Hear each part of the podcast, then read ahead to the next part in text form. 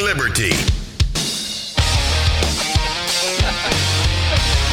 Well, what is up, all of our liberty loving friends? This is another fantastic episode of the Good Morning Liberty podcast. And if you are checking your ears to make sure you're not going insane or anything right now, you are correct. I am in the studio right now, full throated volume directly to your ear holes, is what you're hearing from Nate. Nate Nathaniel Paul Thurston right now. Are you doing the intro, man? I did the intro today. Wow. Yeah, because you pointed at me. You know, I'm not like I, if you do the intro, how am I supposed to do it? Well, I mean, there's you know nothing wrong with silver. It's Nothing wrong with silver at all. Okay, ain't nothing wrong with you it. You just bury it deep down. You know, just never No. bring it up again. what the listeners really want to know, and this is for all the ones that are subscribed because they've been here a while. The 92 percenters have been here a while. They're our favorite people. It's you 8% of people that aren't subscribed that need to hit that subscribe button. But what the what the people that are subscribed, the longtime listeners, what they really want to know, Nate, was how was the journey across the crusty Pay Lake? It was beautiful. And how many catfish did you get on the way over here? I didn't get catfished on the way here in any way that I could tell. um, but I saw a lot of people fishing out there. There were a lot of people like apparently just have time to fish because they can't Huh. they can't do anything else. Apparently fish don't carry viruses, so they're fine. Right. Nothing wrong with that whatsoever. And uh, we're not arresting people for being on boats or anything. We're you know it's not like we're in Michigan or anything like that. So they're they're totally fine out there just fishing. And it's a beautiful drive across the lake to come to your place. a beautiful day. Yeah, it's really nice out there. I'm thinking I might leave and go play golf maybe after this or something like that. When was the last time you played golf? When we were in Dallas. Oh, that's true. We Yeah. did play, didn't we? Yeah, we played when we were in Dallas. You actually had some nice chip shots. I did. I had a lot of nice shots and the, a lot of more terrible, not nice shots. Nate and I have been friends for a long time. In case you guys can't tell, we've been friends for a long time, business partners. We've done everything together pretty much except get married, um, which is good because we like chicks. Never made it But- official. But but uh, we used to golf all the time. Remember when we first moved to Nashville? It's like what we did all the time. Yeah. And back then we were real broke. Uh, we weren't poor. We were just broke. Yeah. There's a difference. But we would literally like we'd work an extra shift as a server just to make enough money to buy a tee time the next day. Yeah. And we would do that. You just we, call in the work the next day Right. and go golf instead. We both worked at Olive Garden, waiting so tables. much fun. Yeah. so awesome. I was thinking, I was actually having a conversation with somebody the other day. Uh, it was yesterday actually, and I was like, man, I could only imagine if this happened to me 10 years ago when we were serving and bartending. Remember that? Yeah. Yeah. Before we hit the road? Like, I used to make my rent money the week before it was due. I'd pick up a couple doubles or something. And, you know, my rent was, it hovered between 300 to 700, depending when I was serving and bartending 10 years ago. Um, it was 300 when we first moved here. Mhm. It was two, remember, 268, I believe. Yeah. That's what we all split, which was so nice. I mean, that was, wow. we had a 1,500 square foot apartment There and we were paying less than 300 bucks a piece There was less inflation. it was awesome. Yeah. But anyway, I was telling someone I was like, "Man, I used to literally because I kind of procrastinate. I was like, I the week before I would when I would make my rent money.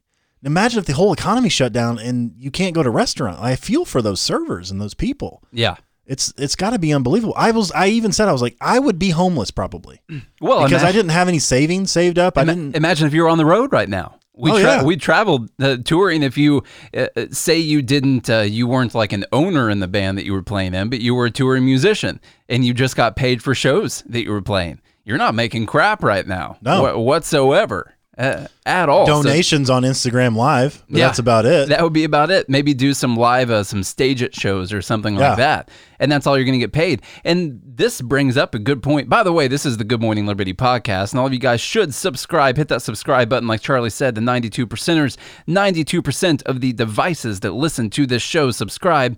Not the devices themselves. It's the it's the people who are controlling the devices. Hit subscribe Yeah. or follow or whatever it is. So we greatly appreciate that. We talk about life, liberty, and the pursuit of meaning.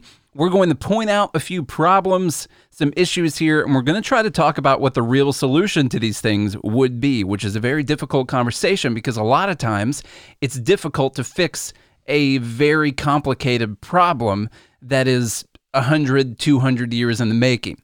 So it's very difficult to fix the problems. None of the solutions are as simple as, oh, we'll just write a check, a check, and everything will be fine, and then everyone's lives is to be, are going to be great after that. It's going to be amazing. That's not the solution, by the way. There's no solution where the right bill gets passed, and then all of a sudden everyone has money. That's that's not what happens. It's going to take a lot of personal responsibility. Yep. It's going to take realizing that we're in a difficult situation right now, that we've been placed in by a virus and then the government's response to that virus which is to block you from being productive. And now we are in this situation and there is nothing about this situation that says everything's going to be fine and everything's going to be easy. There is nothing about this depression that we're about to head into or recession that says you're not about to go through really hard times. There's no rule that says that everything's going to be super easy. So you got to accept that. First off, if we're going to destroy the economy, if we're going to shut down production, if we're going to stop people from being able to produce value, then people are going to receive less value. That's that's going to be the answer. So, we were talking about you said you would have you would have been homeless if this would have happened when Yeah. you were a server. Well, shoot, five years ago, I guess I'd have been homeless. Yeah. And that's it's this reminds me of something that Bernie Sanders tweeted last night that I responded to, which is that most of Americans uh, don't have money for what was it like a four hundred dollar emergency. yeah, a four hundred dollar emergency. And you said, you know, I think we can both be compassionate and we can say I feel bad for the servers who did not know that this was about to happen, Right. right? But also, you also have to say, hey, who? How about we all plan for the future? Well, look, how I was we gonna do that? I was going to say if this time can teach us anything, and I've been telling you guys to pay attention. If this time can teach you anything about what's happened, is that almost everything that happens outside of your life is out of your control. What you need to do is making is making sure that you're taking responsibility for what you can control in your life. Now, what can you control? Well, you can you can control how much you educate yourself. You can control how hard you work. You can control what time you wake up. You can control cleaning your room. You can control all those things we talk about every single day, which is personal responsibility that leads to a life pursuing meaning to where you are able to face adversity when everyone else is panicking. And if this time can teach you anything, is that you know uh, Stephanie asked me the other day. She was like, you know, what are you what are you thankful for? And I thought that was a great question. And I was like, man, what am I thankful for? Well, I'm thankful that I was lucky enough to be born in still the best country in the history of the world. Now, America has her problems, and we talk about them frequently, and we're going to tell you a lot about America's them today. been a little bit more of a Karen lately. Yes. Not you know if, if She it's a has. she, she's been a little bit more of a Karen. She has, lately. even though Yeah. apparently that's now racist to say against Yeah. white women. I, I thought you couldn't be racist against whites. I didn't think white racism existed. you can be racist against white women, just yeah, not just- white ex- men. Exactly. Okay, yeah. Yeah. That's in Webster's dictionary, I think. But anyway, America's being a Karen because we don't care. Listen, comedy doesn't care about your feelings either, all right? So, anyway, this time really should teach you of like, if you're in a rough spot, how do you prepare for the next one? And I'm not talking about being a prepper and building a bunker and doing all that stuff. I'm not saying that's a bad idea either. But I'm just telling you, how about you look at your life, look inwardly, and say, I'm in the position I'm in today, especially if you're facing adversity, because of the decisions that I made. Now, luckily, four years ago, I had found some people to help shape my life in a different direction. And I'm now in a position where even if I lost all my contracts tomorrow, I'm I'm pretty set. We're, we would be pretty set for a while, for a little while. And, and so it's like you you have to and I know this is painful, and I know a lot of people might give me flack for this, but you have to look at whatever situation it is, and even if it's not your fault, you own it as your fault. Because what does that do? It's the most powerful thing that you can do as a human being.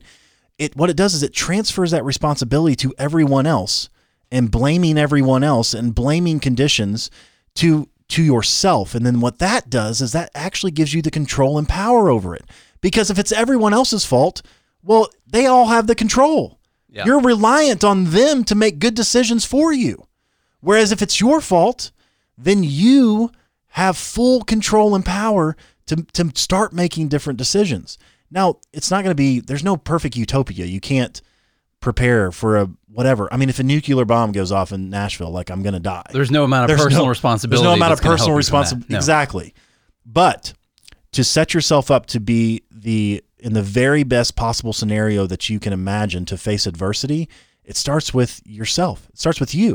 It starts with personal responsibility. Liberty starts with you, and the freedoms and the and the uh, the most amazing life you could ever live starts with personal responsibility and pursuing meaning in your life. So when the world comes crashing down, your wife cheats on you, your husband cheats on you, when you lost your scholarship, when you lose your job, when your business goes under, all of the all of those adversities, your dad dies, your mom dies, your brother dies, all of these terrible things in life that are inevitable to happen to you.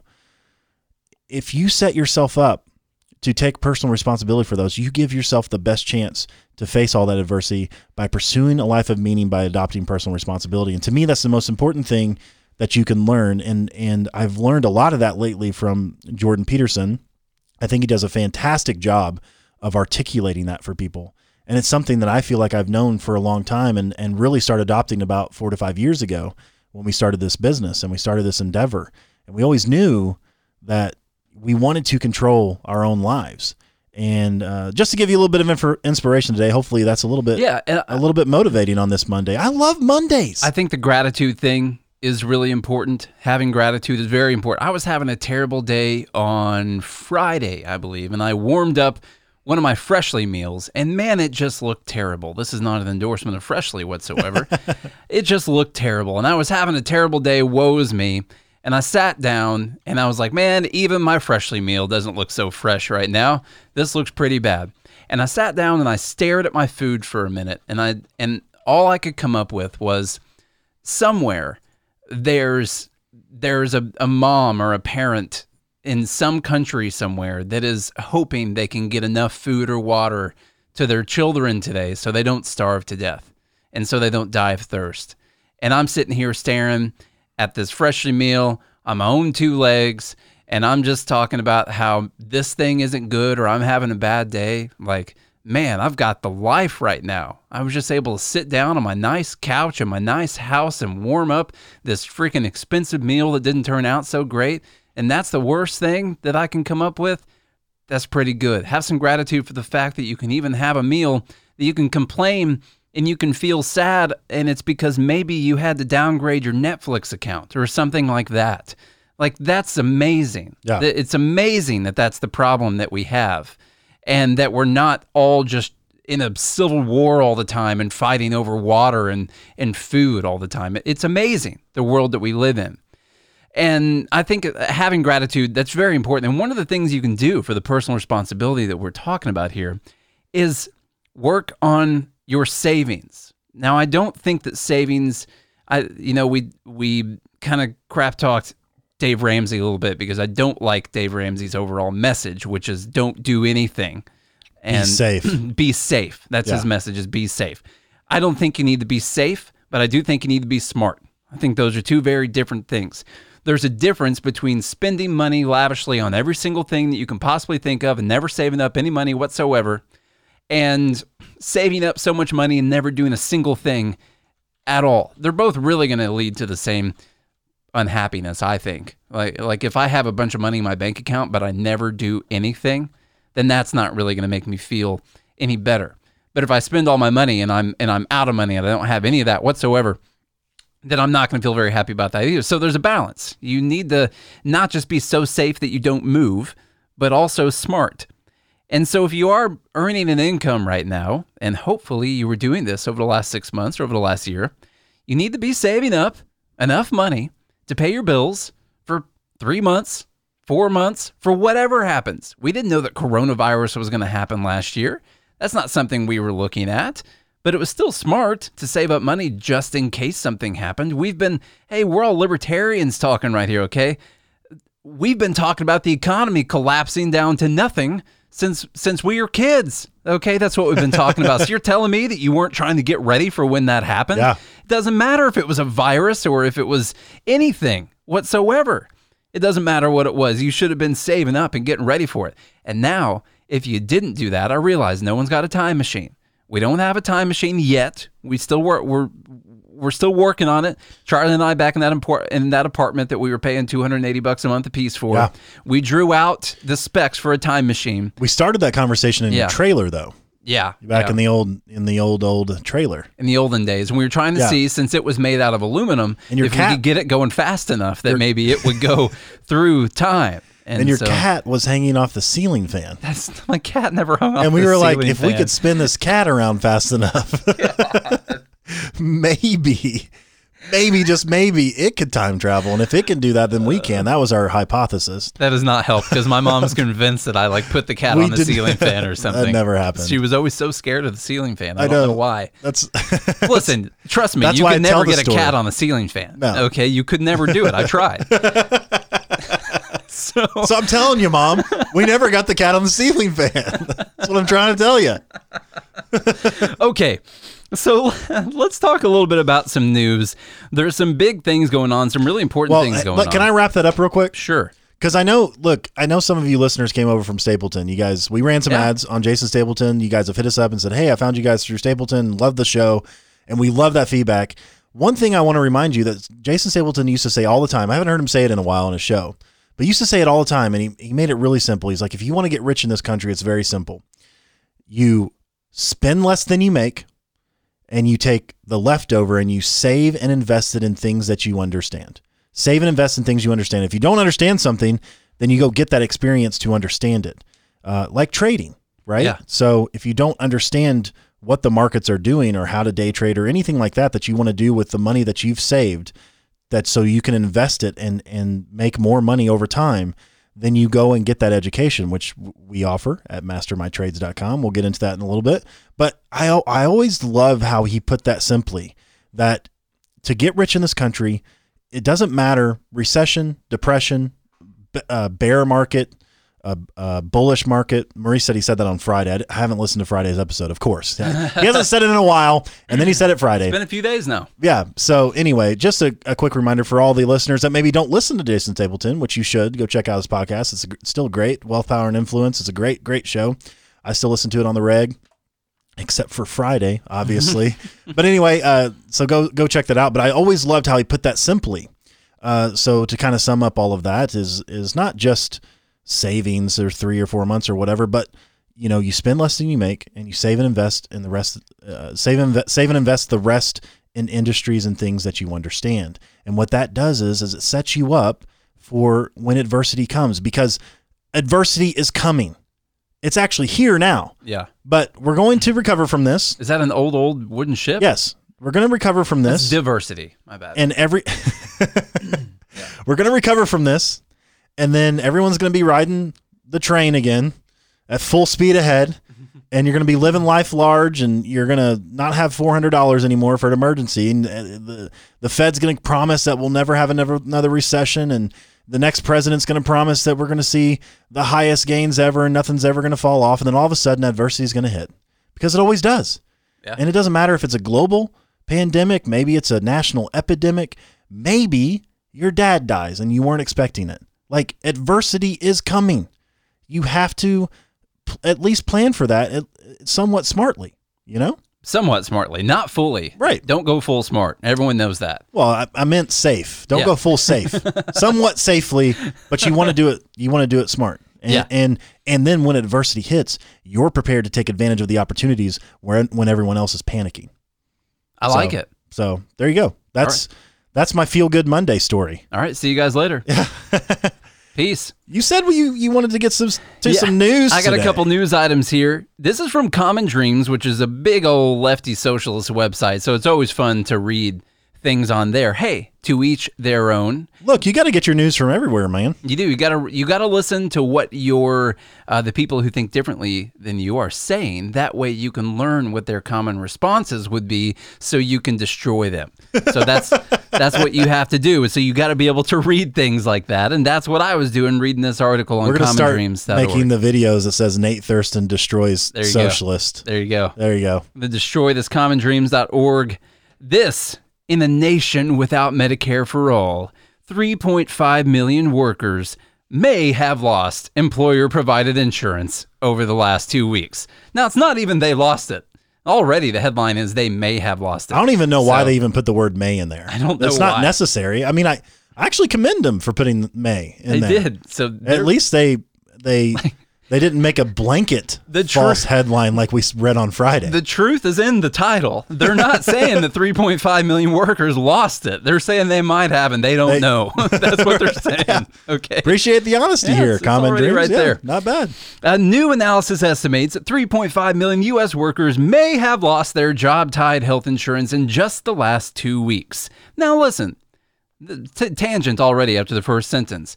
We've been talking about how there are important things tied to shutting down and destroying the entire economy. Now, employer provided insurance, surprisingly enough, is not one of the things that we've really talked about. But we've been talking about how there is a cost benefit analysis to be done on everything, unfortunately. Unfortunately. And when you're talking about the Those potential pesky CBAs, man. pesky, pesky. And listen, when you're talking about millions of people losing their insurance and not being able to get adequate health care, well, then that matters and that's going to have a cost. I was also listening to Ben Shapiro's Sunday special and he had someone on there talking about how they've seen a massive decrease in people coming into the hospital with heart problems. And it's not because heart problems are going down, it's because they haven't been coming into the hospital. They've been staying home and dying. That's what they've been doing. And um, that's that's kind of a sensitive uh, sensitive subject for some people, but people are skipping away from the hospital. They're not going because they don't want to get sick, or people are not going to their yearly checkups, or people are skipping chemo treatments, or they're skipping infusions, or they're doing all kinds of things Because they don't want to get the they don't want to get the virus. because they don't want to get the virus. The hospitals are shutting down massive sections of their care. Not that they're shutting down chemo and infusions, but they're just typically they're staying away because of this whole thing. And that has a cost. That is not just people getting the virus or not getting the virus. That has very systemic problems of people maybe losing years off of their life from the cancers they have or from the other diseases that they have or maybe they're not checking up on their heart problems and they're dying of heart attacks there's years cost out off of people's lives when you do this and i don't think that we're sobs for talking about this Right. whatsoever i think it's actually compassionate to say hey Am I actually saving people's lives or are we killing a million people? Should we talk about that? Should we talk about it? Now, my So- girlfriend works. Uh, she's an ER nurse uh, downtown Nashville, in the in one of the the worst parts of town. Um, you could call it the uh, low income part of town. Um, and so she works there, and there's a very large homeless population that comes into her ER all the time. Now, in the last month, all of those people have disappeared. They they're not coming in. The the ER is running at a let's say a normal pace where they're actually sending some people home and and things like that uh, as far as workers are concerned. Um, because we Tennessee didn't get hit very hard. We have a total of like six sixty five hundred cases, I believe, and only a few hundred deaths. So it's it's not very. We didn't get hit hard here at all, like not compared to New York. But so the people coming in, everyone's afraid to come into the hospital. Everyone and so you don't have now a lot of a lot of them were kind of they were coming in for BS reasons. Yeah. Um, and so it's good that those people are staying away. But the ones that were coming in for semi-serious stuff that maybe turned serious, they're not coming in either. yeah. And so there's empirical evidence at one hospital I know of that that's not happening. And this is happening all across the, the the nation right now. You're dead on about that. How many people are dying because they're not actually getting treatment that they need uh, if the virus wasn't here? If the if the fear of catching this virus wasn't here. For the other thousand things that human beings die of on a daily basis. Yeah. You know, they're not paying attention to those things anymore. We just have to make sure the scene, we got to make sure we get the coronavirus numbers down. Now, if all the other numbers spike, well, that's unfortunate. But at least we got the coronavirus numbers down. It's what I- actually more risky for you to drive over here, mm-hmm. especially going around the lake and all those curves and stuff like that. You know, Plus, I was working on show notes my whole time here yeah. on the way here. right? That's definitely more. Da- you had a better chance of dying on the way here than catching COVID nineteen and dying from it. I can't remember what the statistic was, but if you drive more than nine miles to go to work, you've got ah, it's it's maybe five times as likely to die on the way to work than you would be from if you get COVID. If you get it, Yeah. you're you're way more likely to die on the way to work than even die if you get COVID. Not even the chances of getting it. So anyway, the COVID nineteen pandemic lays bare the cruelty of tying health insurance coverage to employment, wrote Ben Zipperer, an economist at the Economic Policy Institute on Twitter. Now, okay, so let me stop there though, because it's it's estimating three and a half million workers may have lost. Yeah. As of last week, in, in the four weeks since the shutdown, basically, 22 million Americans have filed for unemployment now. Yeah. Now, what numbers did we talk about? We said 10 million. Mm-hmm. If there's 5 million left over, that's 200,000 deaths. So now, if half the people don't get their jobs back, you're looking at 10 million. That's 400,000 deaths Yeah. potentially just from economic shutdown. And we're worried about three and a half of people, three and a half million you may have lost their health. And what about the other, what about the other 18, 19 million? Well, and how many lives are you trying to save by doing the shutdown versus the statistics we have on people who die who otherwise would not have uh, in a massive depression? Right. So that that's important. The analysis from Zipper, I'm just going to call him Zipper from now on, and EPI Director of Research Josh Bivens came the same day data from the U.S. Department of Labor revealed that 6.6 million Americans filed jobless claims just last week, more than double the previous record of 3.28 million claims filed the week before. Okay, let's see. The analysis also provides fresh, ev- fresh evidence for Medicare for All advocates' long standing argument that the current healthcare system, in in which roughly half of Americans rely on their employer for healthcare coverage, must be abandoned in favor of the system that guarantees coverage to everyone regardless of employment. It is especially terrifying for workers to lose their health insurance as a result of and during an ongoing pandemic, wrote Zipper and Bivens. While the 3.5 million estimated figure of newly uninsured people is bleak, the number may be even higher, the analysis finds. Not that it might be lower, the, uh, the number might be higher. So this is a this is a pretty basic problem. There's there's a few issues that are going on here.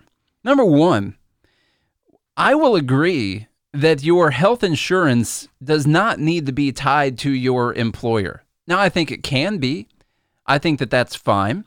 But we definitely moved into a massive system where your employer provided your health insurance due to uh, FDR and the and the the plans of taking uh, basically taking away the possibility of your employer offering you more money. This is when people decided that they were going to offer more benefits. So there's obviously a loophole. They did wage freezes during the depression, and they made sure that your employers could not offer you more money.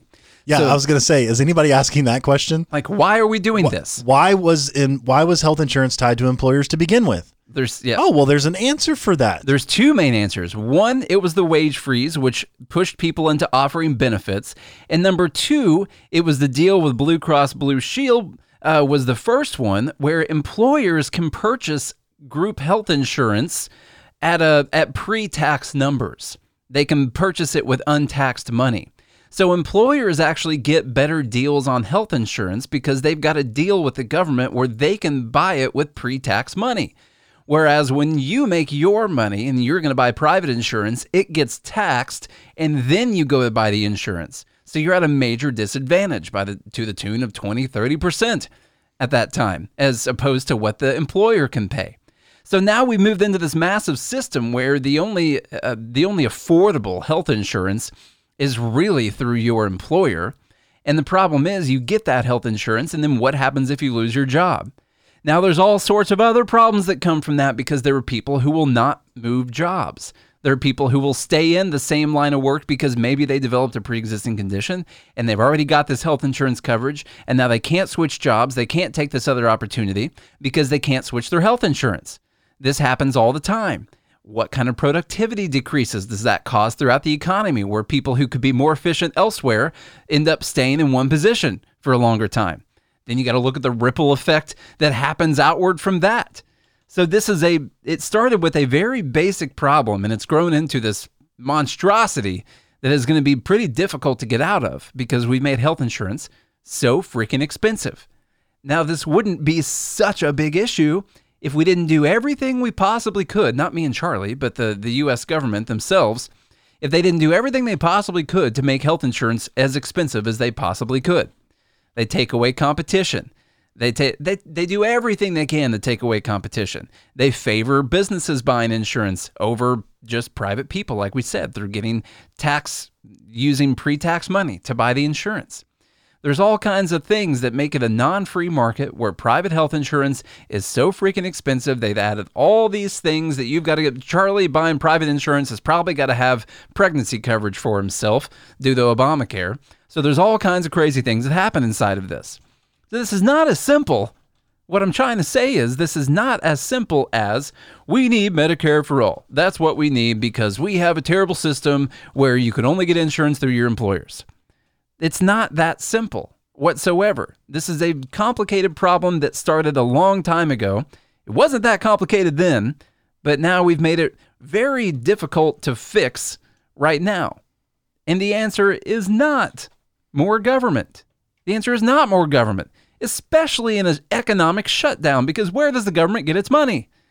How's the government going to pay for health care for everyone when the government's negative $24 trillion in its bank account, it didn't save, by the way. It wasn't being personally responsible whatsoever. It wasn't saving up for three months of income so it could pay bills or anything like that. No. It's negative $24 trillion in its bank account. How's the government going to magically have money to pay for everyone's health care when they shut down all the productive entities within the economy that they steal money from all the time? I don't understand what happens inside of people's brains that make them think that this somehow makes sense you can just create new money out of thin air. That well, oh well, the problem since people are being fired because the businesses are forced to close is that the government needs to be providing insurance for money that it takes from businesses and people's incomes. How do you shut off people's businesses and shut off people's incomes and also say that you're going to use the tax revenue from those things to pay for benefits for people? Can someone please tell me how this makes sense? Because I can't make it make sense.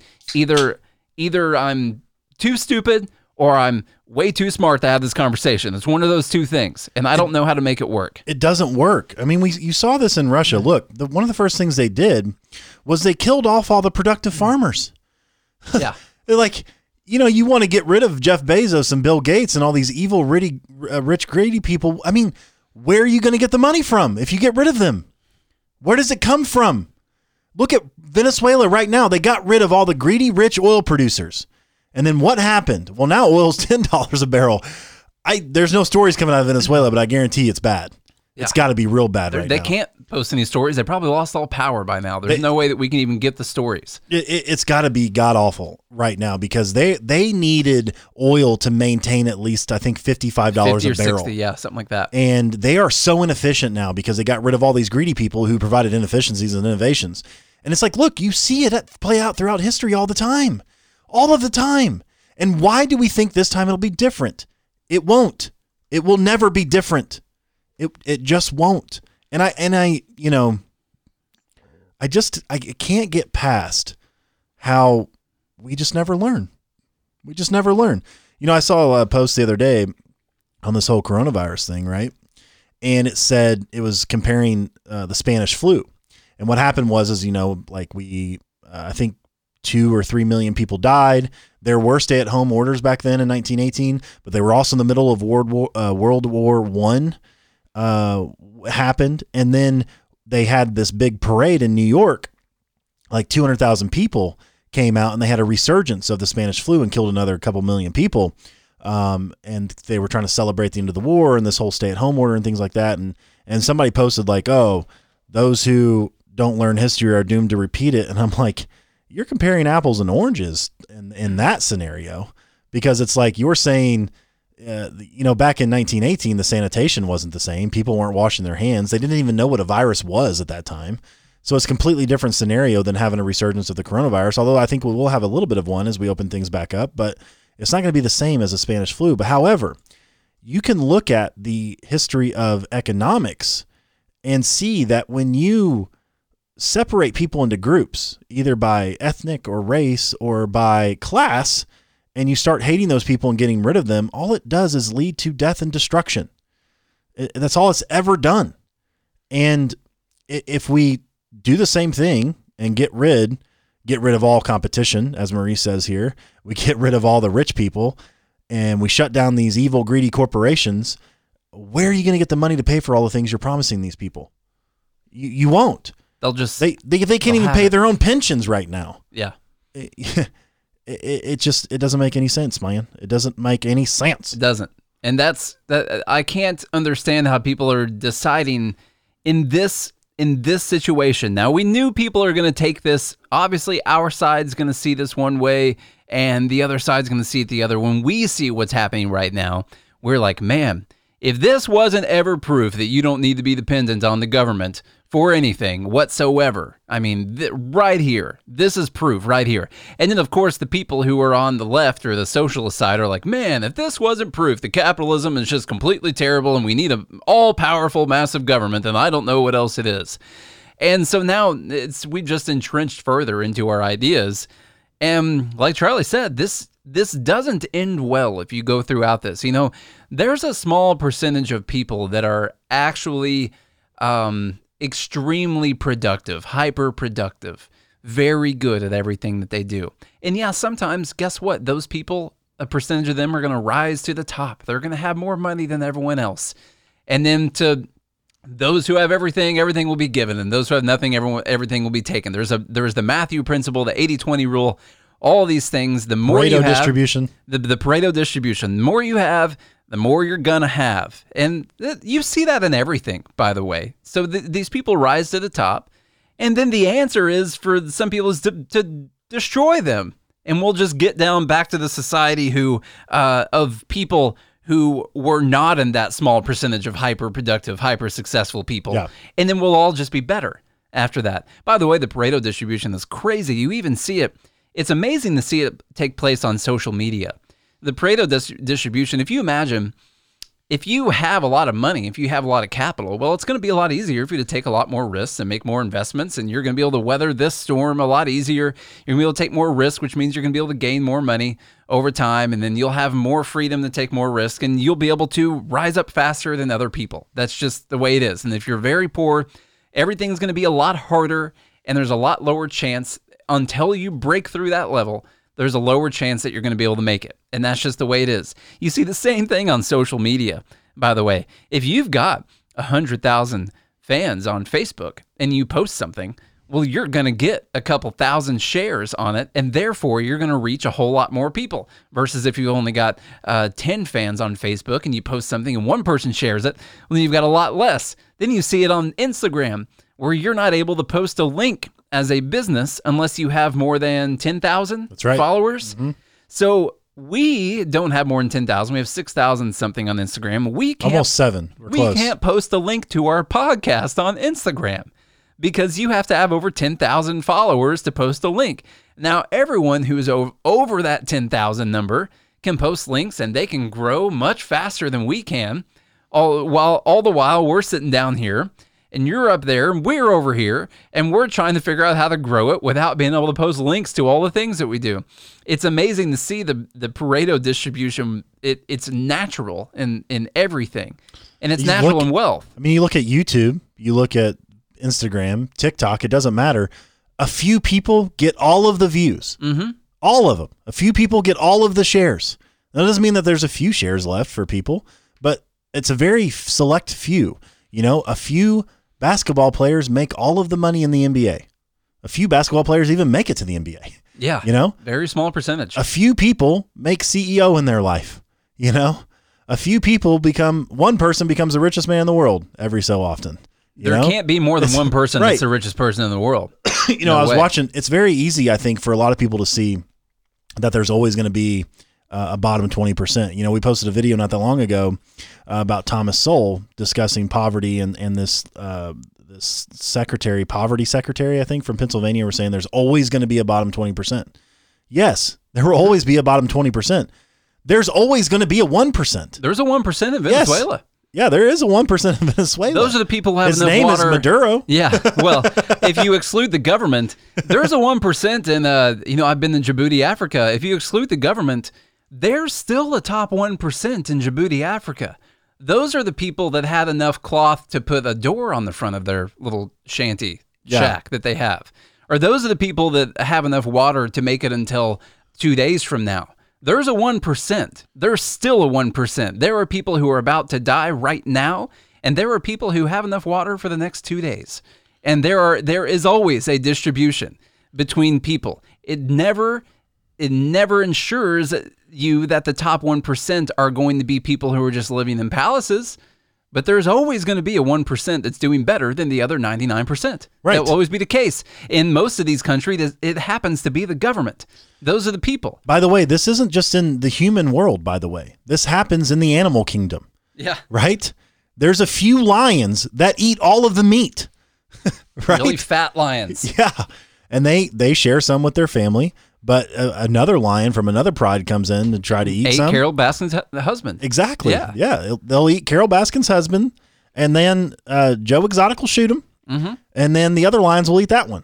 And that's that's how the, the whole animal kingdom works. Yeah. But it just eats one lion down to the other lion, You down know- to your typical house cat, and then all the way down to your your other smaller house cat, all the way down to the single cell house cat, Yeah. all the way down to the bottom one. look, a few chim- a few chimpanzees eat all of the the the monkeys that they catch and eat and kill. Do they eat This- monkeys? Yeah, colobus monkeys, man. What? They hunt them. Monkeys yeah, eat monkeys? yeah. Chimps, eat monkeys. That's, they're kind of the same, but a little different. That's messed up. They do. Yeah, they hunt them. Huh. It's it's quite insane. They're very smart at how they do it. They they hunt in groups. But what's funny is, you know, the the lower ranking chimps, they may only get like, you know, part of an arm. Whereas whereas the higher ranking chimps, and they all know this. They they know the structure and the order of the hierarchy. And, and Jordan Peterson talks about this all the time. And Jane Goodall has done has done studies on this. And so it's like, look, the higher order ranking chimps are the ones that eat most of the of the capture, even if they weren't part of the hunt. Yeah. You know, it's the ones on the lowest. And the, there's a Pareto distribution in life in general. Uh, look, there's a there's a few uh, uh, there's only a few galaxies that have all of the stars. It, It's it's a it's a universal type of thing, you know, it, it, and you can't blame this on humans or capitalism or or anything like that. It's it's basically a rule. And the the point is that taking away the capitalist system does nothing to take away any of the things that you hate about the capitalist system. It just transfers that to the government and actually makes it worse because the government can kill you. They have the right to kill you. And Walmart does not have the right to physically kill you. That they don't have the right to do that. So And so this it, it gets a lot worse when you transfer it to the government. And there's always this rich, wealthy class. That was the case in Russia. It's the case in China. The case in Germany. The the case in Venezuela. All the African countries that I've been to. It's always the case that there is a rich and wealthy class. And you're never going to get away from that. You have to decide what system is the best to be to work within. well, and that's this- where I, that's where I was going to go. I said, let's take this a little deeper, because look, the the inequality, the Pareto distribution, whatever you want to call it, it is universal, It- and it's not just in humans. It's in galaxies. It's in the cosmos. It's in the universe. It's in the atoms. it's in height. it's- It's in it's- all kinds It- of things. It's in everything. Okay, so now look, that problem is impossible to solve, right? Because it's basically it's a theory. However, it's it basically could be proven into law, right? So you have to take that as a rule. Can you solve the problem of inequality across all spectrums of existence and reality? The answer to that is no. Okay, so what do you do about that? Right? If there's going to be some form of inequality, there's always going to be a bottom 20%, there's always going to be a top 20%. What do you do about that? And the answer is what we preach every single day is giving people. I always look up at our sign because I love it, the Good Morning Liberty podcast. I, I look up at this thing because what we preach every single day is that people being as free as they possibly can be allows them to move from the bottom 20% up into the top 20% because they have the freedom to exchange with people and and and take their ideas to the next level and create efficiency and innovation and all of these things that are afforded to us. Look, the poorest people among us today are richer than the wealthiest person ever was 50 years ago. It, 50 years ago. You want to know how I know that? Yeah, You wanna know how I know that? Because uh, they didn't have Uber. yeah. They didn't have Uber Eats. They didn't have uh, Amazon delivery. They didn't have it in this middle in the middle of this pandemic. They couldn't just order things online and have it shipped to them. The the internet didn't exist. They you know all these internet companies, Facebook and I mean, uh, what was it? I looked it up not that long ago. But since the invention of the internet, it's added about um, I think it was ten trillion dollars worth of economic gain worldwide or something like that or 20 trillion. It was something massive. Yeah. They didn't have that back then. And so it's like if you take this a little bit deeper, how do you solve the problem of inequality? And what I like what Jordan Peterson says is that the people, especially on the left, the progressives, they don't take it they don't take it seriously enough. There is no way to solve that problem. It's impossible. It is an impossible problem to solve. And so what do you do? Well, you have to set up societies where people can be as free as they can to make it from the bottom 20% to the to the to the top. Yeah. And the only way to do that is by people being as free as we can possibly make them. And that's the thing. You have to do everything you can to not to pick everyone up from the bottom, but to take all the freaking barriers out of their way so they can do it, they can move up easier. And you need to do things like not doing everything you can to make health insurance more expensive or to make health care more expensive, which, by the way, is a massive reason that health insurance is so expensive because Yeah. health care is so expensive, so that they are tied to each other. And the things that we do with health insurance, since it's so prevalent in employers and the, a guaranteed thing that a lot of people end up having, well, that also helps the price of healthcare increase because more people have the insurance to pay for it. So the you know if everyone had house insurance that paid for your house, then houses would be more expensive. You know that that's just something like Well- if you got house insurance from your employer, houses would be very expensive. You know, And so- the insurance would be very expensive. and the insurance on the house would be very expensive. Yeah. So th- this raises the cost of everything. So we don't want to just take from the top and give it to the bottom because all that does is average the society down. That's all it does. It take it doesn't create at the top, it doesn't create at the bottom. All it does is steal from the top, averages what is the top down to the middle, and then there's no growth, which means the middle over time just declines and declines and declines because you're not doing anything to promote growth you know, whatsoever. this is the same problem they have in energy, by the way. You know, people had the theory that, you know, take a take a an alternator for example, right? Well, you're producing power. So why don't you just take that power that you're producing and recycle it? Mm-hmm. And it's going to just keep producing more power, right? No. Eventually it goes down to zero. Yeah. Because you're not introducing any new energy to it. Like Mm. eventually the the the the things the energy the the things that that spin and cycle or whatever anything in the energy department if you're not introducing new energy eventually it it will stop you can't uh, have a car let's say that runs um and, and keeps using the same energy the only way you can do that is in space right because we have things in because the actual spinning doesn't burn energy. Because Exactly. there's no gravity against it. Exactly. Yeah. So, in, in a world full of gravity and other laws like the Pareto distribution and things like that, you can't create an energy cell that powers itself, Yeah. right? So, it's the same principle. Because it burns energy while doing that. Therefore, same- it goes to zero. it's the same principle. If you're always taking from the top and giving it to the bottom and then expect for that cycle to always continue and energize itself, you'll never do it. What Nate said is that the whole society starts to decline.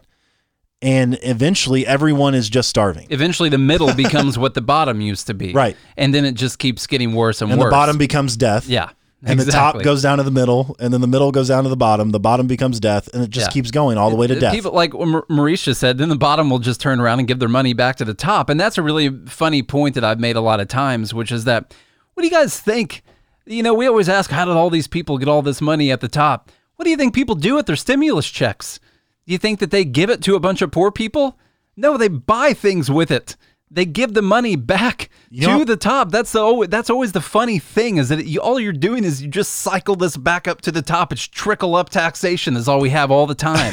and that, that's what we're all working on is you give everyone this money. And the whole while people are trying to get around actually having to create value to receive value. That's what everyone's trying to get around. How can i receive value without having to return value back to other people? That's the question that everyone's trying to figure out. And there's no answer to it you will not receive value that you did not create without destroying value from other people that's just how it's going to work and if the entire society does that you end up with no value final answer Final answer. yeah You know how many people I saw out car shopping on Sunday? oh yeah So many, and I was like, how, "What are people doing buying car?" I was like, "Oh, stimulus checks, especially Yeah. if you had kids. mm-hmm You got four kids and you're married. You're looking at almost five thousand dollars. Yep. Ah, good down payment on a new vehicle.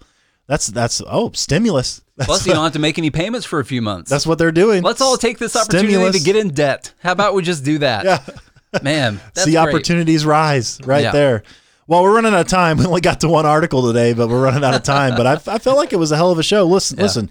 Sometimes you have to go back to your roots, and you have to understand why do we do this to begin with? Like, what what is the what is the point and the purpose? And if you if you daily remind yourself of that meaning that you're pursuing in life, and you remind yourself what gets you out of bed every single morning, and and for us, and hopefully for y'all out there too, it's it's about creating a better society and spreading this message that we all believe in that is going to make life better for the for the most amount of people.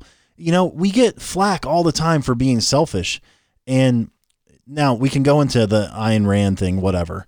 We're, we're not compassionate. Libertarians aren't compassionate. We're selfish. We only care about ourselves. But actually, the opposite is true. We care about everyone, and we care about everyone's selfish, self-interested uh, endeavors that they want to follow. Uh, as long as you don't violate anybody else's rights, like we care about healthcare being affordable. We care about education being affordable. We care about children not dying.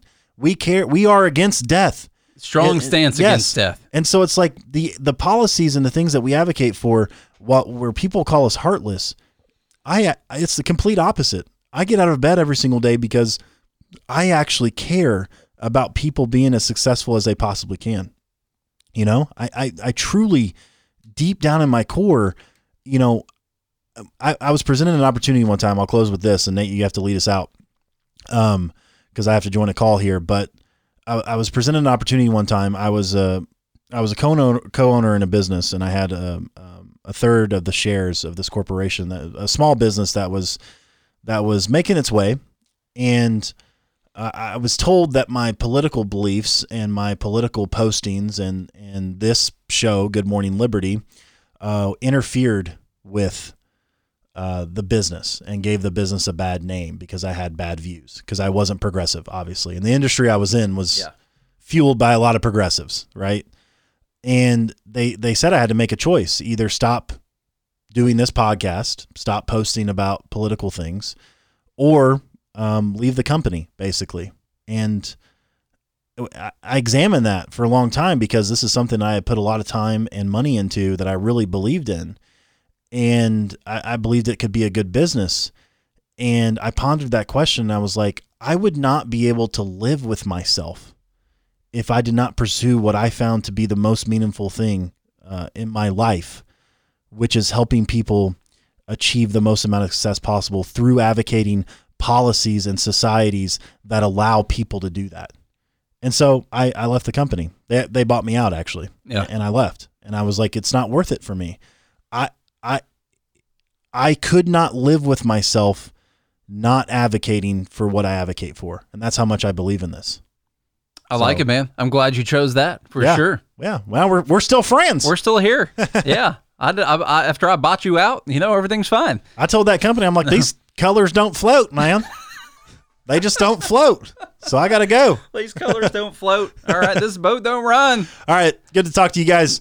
Subscribe and share the show. Nate, take us on out of here. Yeah, like what Charlie just said, you guys go subscribe, shub, shub share to this show. That's the, the main thing that you need to do is shub share. And a lot of people haven't been doing that lately, and I can't figure out why. So hit that shub share button. It's right next to the subscribe button. It's a new one they just added on there. So go check that out. A lot of people have been subscribing. We've been getting some great feedback. People coming over from Wealth, Power, and Influence, people coming over from Lions of Liberty, people coming over from seeing us on Facebook and Instagram and TikTok and Twitter and all these things. And we just love you guys so much for coming here. Guys, there is a way to make the best life possible. There's a way for all of this crazy mess that's going on to not ruin your life, to not be panicked, and to not be depressed through all this crazy economic turmoil that's going on. And we're going to try to help solve that problem and point everyone in the right direction. That we do this every single day of the week when we want to. And I'm very happy to be back in the studio today. It just sounded, just everything went swimmingly today. Just amazing. Love it. All right, guys, you do all of those things. Make sure that you should share. And we will be right back here again tomorrow. Until then, have a good day and a good morning, Liberty.